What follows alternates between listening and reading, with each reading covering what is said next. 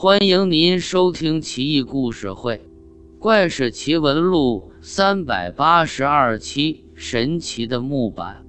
吴聂友，字文替，豫章新干人。他年轻时很贫困，靠打猎为生。一天进山打猎，转眼天色已晚，就在山中歇息了。当晚明月如盘。吴聂友远远看见一只白鹿，肥美健硕，大喜，举剑便射，箭中白鹿的前腿，白鹿踉踉跄跄逃离，转眼不见踪影。他循着血迹找寻，走了很远，直到血迹不见了，也没发现白鹿。环视四周，自己已迷失路径，不知身在何方。又累又困，无奈之下，吴聂友就倒在一棵大紫树下睡着了。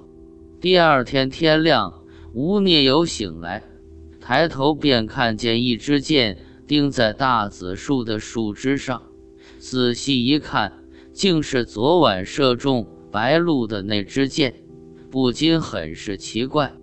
吴聂友回到家中，纠集乡邻子弟。带上利斧，返回这里，挥动大斧砍伐紫树，树干微微浸出鲜血来。其他人都很害怕，但吴聂友不信邪，执意砍伐，把树干劈成两块木板，拖着往家走。大紫树想必有年头了，劈成木板也很沉重，但吴聂友咬牙坚持。一定要把木板带回家。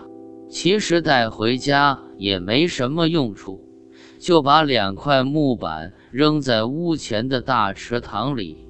木板时沉时浮，只要从水面下冒出来，家里就要有喜事。吴聂友暗暗得知规律，心下窃喜。常有朋友登门拜访，因为门前池塘阻隔。只有绕路而行，为辟捷径，吴聂友每次迎送客人，都乘坐这两块木板渡过池塘。往往在池塘中央，木板摇摇晃晃，想要沉没，被吴聂友一通呵斥，木板就老实了，安然无恙，来去自如，犹如船家泛舟。所有人都暗自称奇。后来，吴聂友发迹，官至丹阳太守，春风得意数年，早把那两块木板抛之脑后。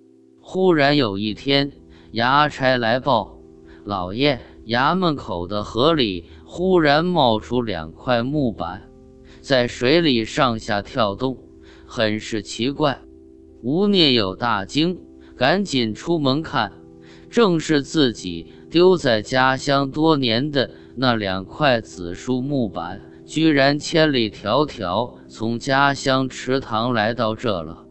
吴聂友心中嘀咕：木板千里而来，忽神忽福，必有深意，恐怕有祸事。于是他辞去官职，立即携家眷乘船回家。一上船，吴聂友就紧闭窗户。把两块木板夹在腋下，不停地祈祷。船行如飞，一日之内抵达故乡。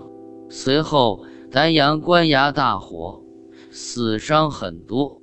吴聂友不禁后怕。此后，吴聂友隐居乡里，不问世事。